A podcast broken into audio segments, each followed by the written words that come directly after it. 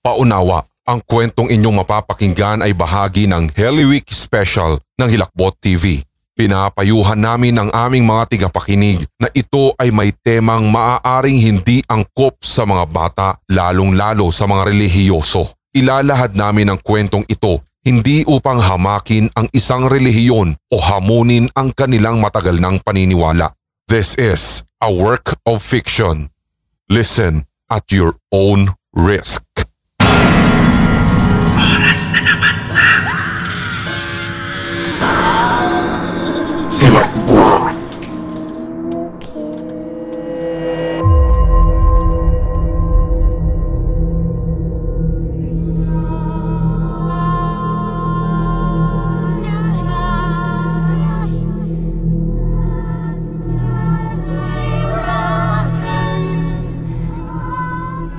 June 6, 3996 Ipinakilala sa madla si Tobias Palacio de Redo, ang kaisa-isang tao sa buong mundo na napatunayan ng siyensya na nagmula sa bloodline ng Mesaya.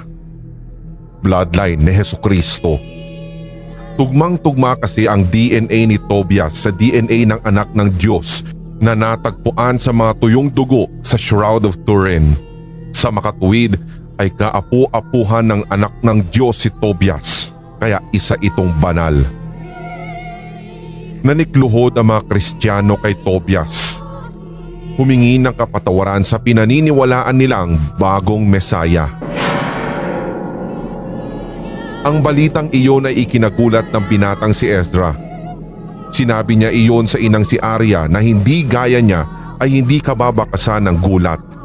Sa halip ay tila inaasahan na nito ang paglitaw ni Tobias dahil pinag-impake siya nito kaagad upang puntahan ang ayon dito'y bulaang Mesaya na ang totoong katauhan ay ang Antikristo.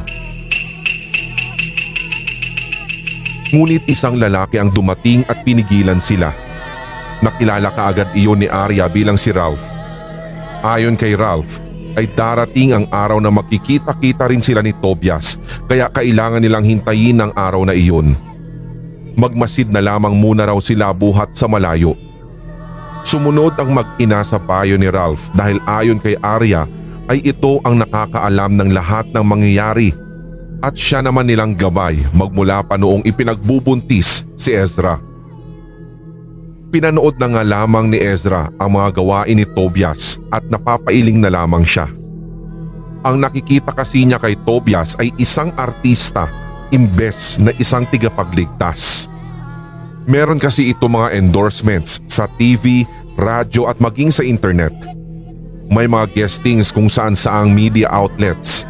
May modeling stints at maging pagsuporta sa mga kandidato ng halalan. Sa katunayan pa nga'y sinakop na rin ito ang pagbablog at sa loob lamang nga ng dalawang linggo ay nangunguna na sa dami ng subscribers sa YouTube sa buong mundo. May sarili na rin itong clothing line at maging ng pabango. Sa lahat ng iyon ay wala ni minsang nabanggit si Tobias tungkol sa Panginoon at pananampalataya ngunit ang mga tao sa paligid nito ay tila na hipnotismo at patuloy na sumusunod at sumusuporta rito. Gayunman ay hindi naman lahat ay tiga-suporta ng lalaki. May ilan din na hindi naniniwala na ito ang Mesaya at karamihan ng mga hindi naniniwala ay iyong mga hindi pa Kristiyano. Ngunit hindi nagtagal at nawala rin ang mga iyon. At ang dahilan, sinisentensyahan ang mga hindi nananampalataya. Inaaresto ang mga iyon at dinadala sa isang lugar na may mataas na mga bakod at matatalim na bubog. Walang labasan ang nasabing bakod at ang naiipong preso roon ay binubuhusan ng gasolina mula sa helicopter at pagkatapos ay sinisilaban pa ng buhay. Ang mga panatiko ni Tobias ay bulag sa katotohanang mga tao pa rin ang pinapatay. Pabor pa ang mga iyon sa nangyari para sa mga ito para daw mabawasan pa ang mga makasalanan. Ang mga media na nagpapalabas ng mga kabuktutan ay pinatatahimik. Nawawala rin ang mga reporter o kahit yung mga vlogger. Maging ang mga sibilyan na nakakuha ng footage ng mga pagpatay ay bigla na lamang ding nawawala. Ayaw nang maghintay ni Ezra sa sinabing tamang pagkakataon ni Ralph dahil isinakatuparan na ng Antikristo ang misyon upang pagwatak-watakin ng mga tao. Kaya naman kumilos na siya ng mag-isa. Palihim niyang tinungo at pinasok ang templo ni Tobias. Sa kabila ng napakahigpit na seguridad doon ay hindi siya nakita ng mga bantay at para bang naging invisible siya. Kinilabutan si Ezra. Sigurado siyang may gumagabay sa kanya na siyang may gawa ng hiwagang iyon. Napausal tuloy siya ng pasasalamat sa Panginoon. Binuksan na niya agad ang pintuan ng silid ni Tobias na napakadali lang ding gawin.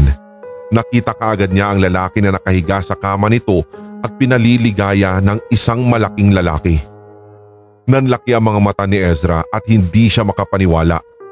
Gayun din ay nagulantang ang dalawa na nasa kama. Dali-daling bumangon ang mga ito Pinasugod ni Tobias ang lalaki sa kanya na sa kung anong dahilan ay bigla na lamang bumagsak ng walang malay sa paanan ng kama.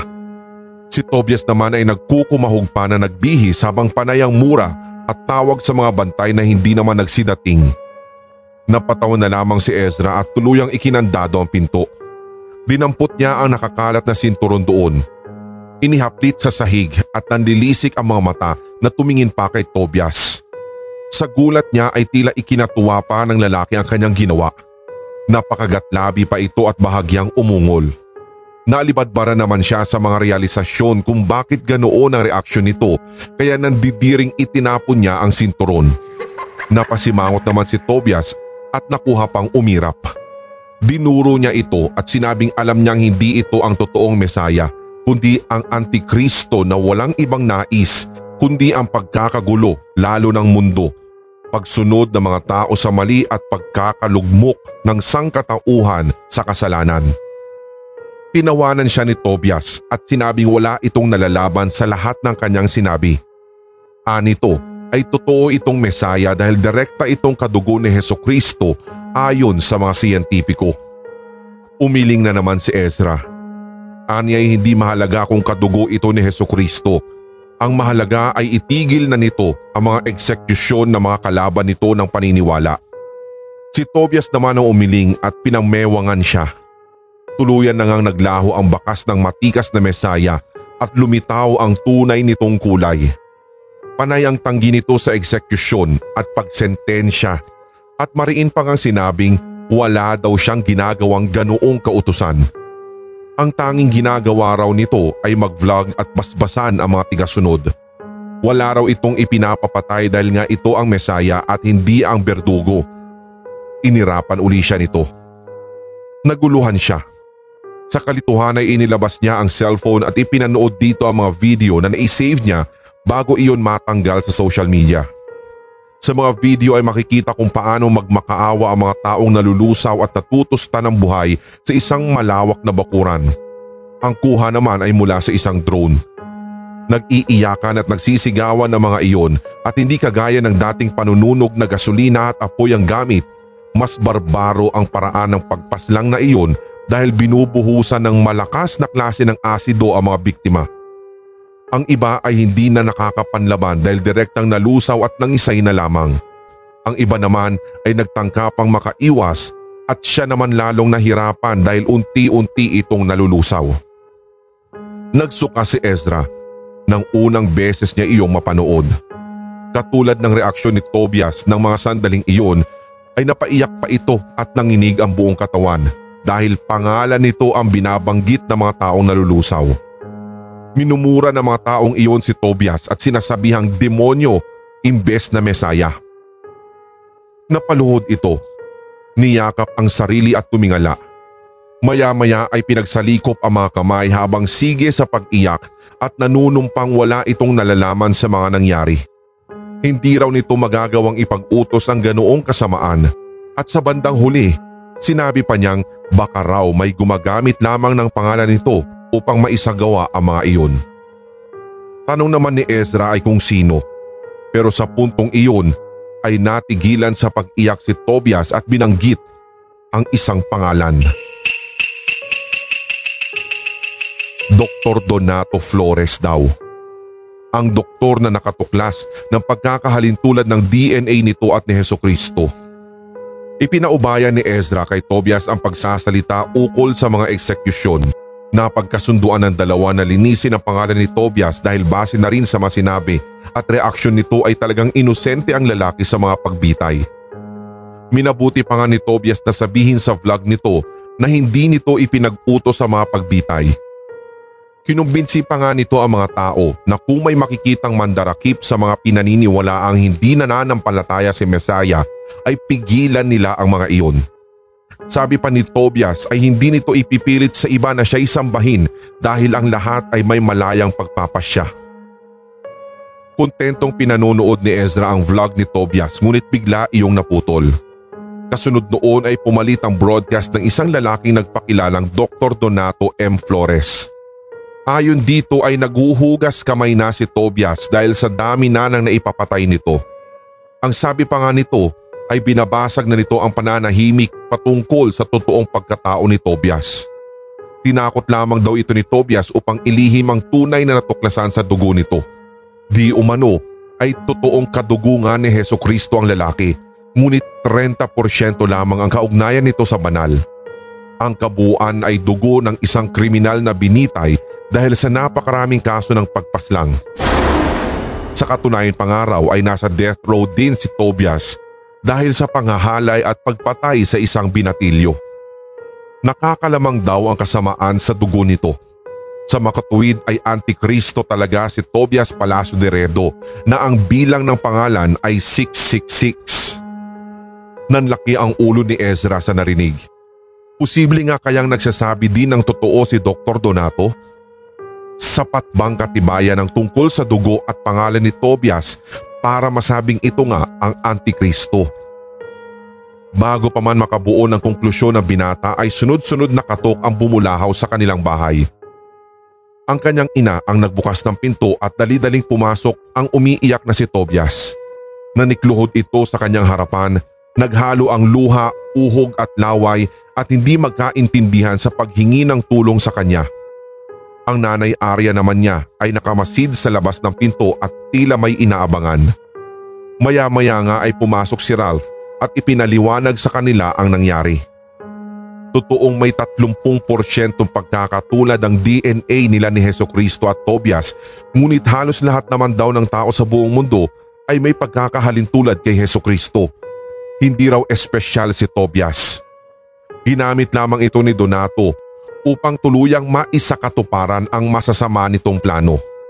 Ang buong pangalan ng doktor ay Donato Marson Flores na kapag binilang ay 666 din. Ito ang tunay na antikristo dahil ito ang nag-utos na mga pagpatay. Hindi lahat daw ng ipinabitay ni Donato ay ang mga tigasunod ni Tobias sapagkat ang iba roon ay kaaway sa negosyo ng siyentipiko, mga taong hindi lamang talaga nito gusto at taong nakakaalam ng katotohanan.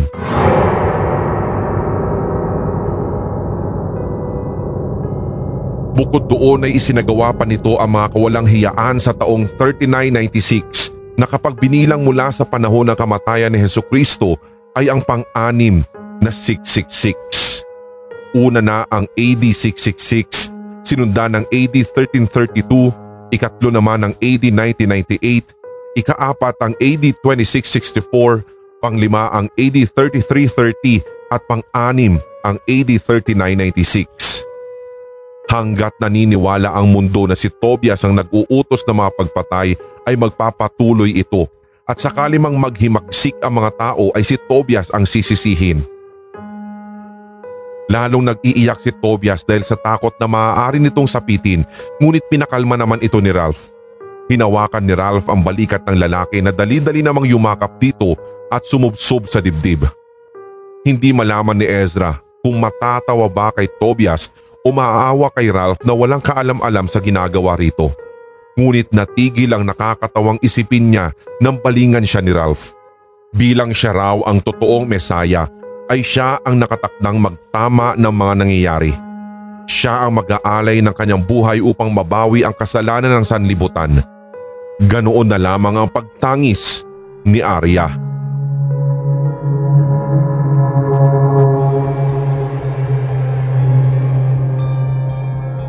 AD 4000 Apat na taon makaraang pumanaw si Ezra sa pakikipaglaban kay Donato. ay payapang payapa na muli ang mundo. Nasaksihan ng lahat ang pagkamatay ni Donato sa mga kamay ni Ezra. Nooy naniwala ang mga tao na si Donato ang tigapagligtas laban sa peking mesaya na si Tobias kaya naman nang mapas lang ito ni Ezra, binalingan ng mga tao si Ezra. Namatay ang binata ngunit nang ito ay mawala ng buhay ay lumitaw naman si Ralph na walang iba kundi si San Rafael Arcangel upang kunin ang bangkay ng tunay na mesaya. Panandali ang nabulag ang mga nakasaksi sa Arcangel na nooy ipinapaalala sa mga tao na nakikita ng iisang Diyos ang kasamaan sa mundo kaya't dapat na magpakabuti ang bawat isa at ipagpatuloy ang pananalig sa Panginoon. Pagkatapos noon ay naglaho si Rafael kasama ang bangkay ni Ezra. Kasabay noon ay muling nagbalik ang paningin ng lahat. Noon din ay humingi ng tawad ang mga tao sa pagkakapaslang kay Ezra. Nagsisi sa lahat ng kanilang mga naging kamalian sa buhay at nanumbalik ang pananampalataya sa nag-iisang Diyos na nasa kalangitan at hindi sa kung sino man na ipinakilala lamang ng isang bulaan.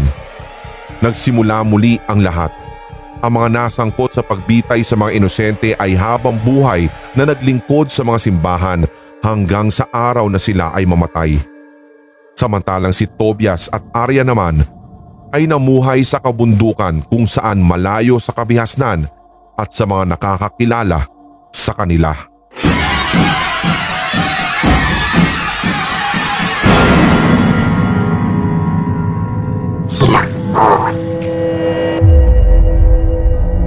Inyong napakinggan ang tampok nating kwentong katatakutan dito sa Hilakbot TV Pinoy Horror Stories The Podcast. Maaari kang magbahagi ng iyong sariling kwentong kahila-hilakbot sa pamamagitan ng email sa sindakstories2008 at gmail.com.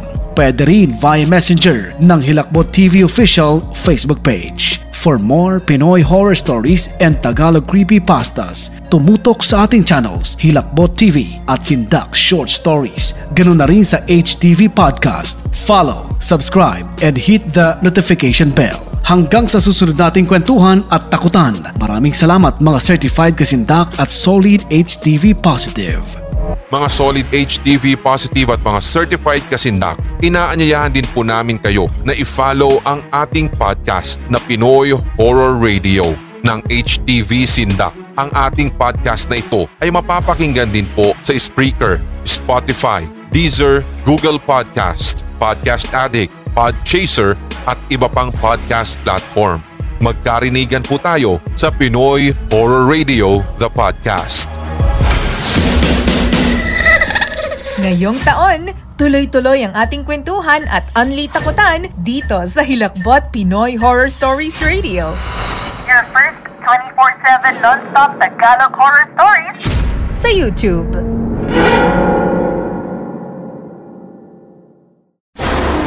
Hello sa lahat ng mga HTV positive. Ako po si Red. Inaanyayahan ko rin po kayo na suportahan ang ating mga brother YouTube channels, Sindak Short Stories, Hilakbot Haunted History at ang Red Diaries Tagalog Love Stories. Subscribe na